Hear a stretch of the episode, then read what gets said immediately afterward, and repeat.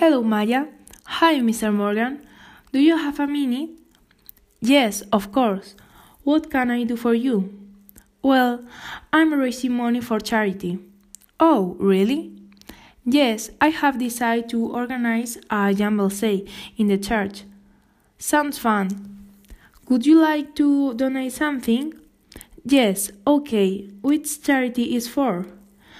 Doctors Without Borders. Okay, I will donate some books and some clothes. Great, thanks.